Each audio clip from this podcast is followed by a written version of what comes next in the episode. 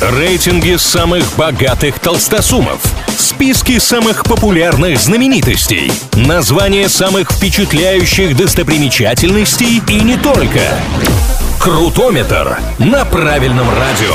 Как известно, все познается в сравнении, для этого составляются всевозможные рейтинги, а мы с ними разбираемся. Экспертам Forbes мало уже существующих ежегодных топов и списков, поэтому они придумали еще один. Отечественное подразделение авторитетного издания представило первый рейтинг россиянок, которые сделали себя сами, и состояние которых – результат труда и усилий, а не удачного развода или получения наследства. Прямо сейчас познакомимся с теми, кто расположился на трех верхних строчках.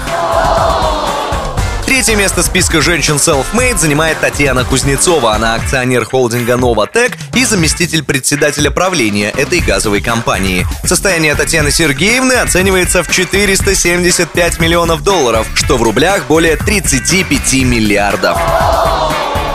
На второй строчке рейтинга инвестор Ольга Белявцева. В самом начале карьеры женщина работала упаковщицей в небольшой компании. А когда предприятие разрослось, Ольга приобрела себе немного его акций. Ну и закрутилась, завертелась. Сейчас состояние Белявцевой оценивается в 550 миллионов долларов или 40 с лишним миллиардов рублей.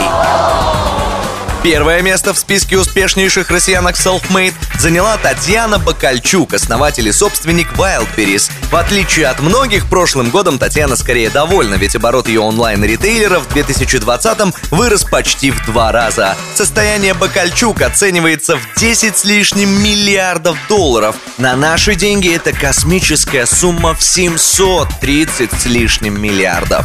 На этом на сегодня все. С вами был Илья Андреев. Услышимся на правильном радио.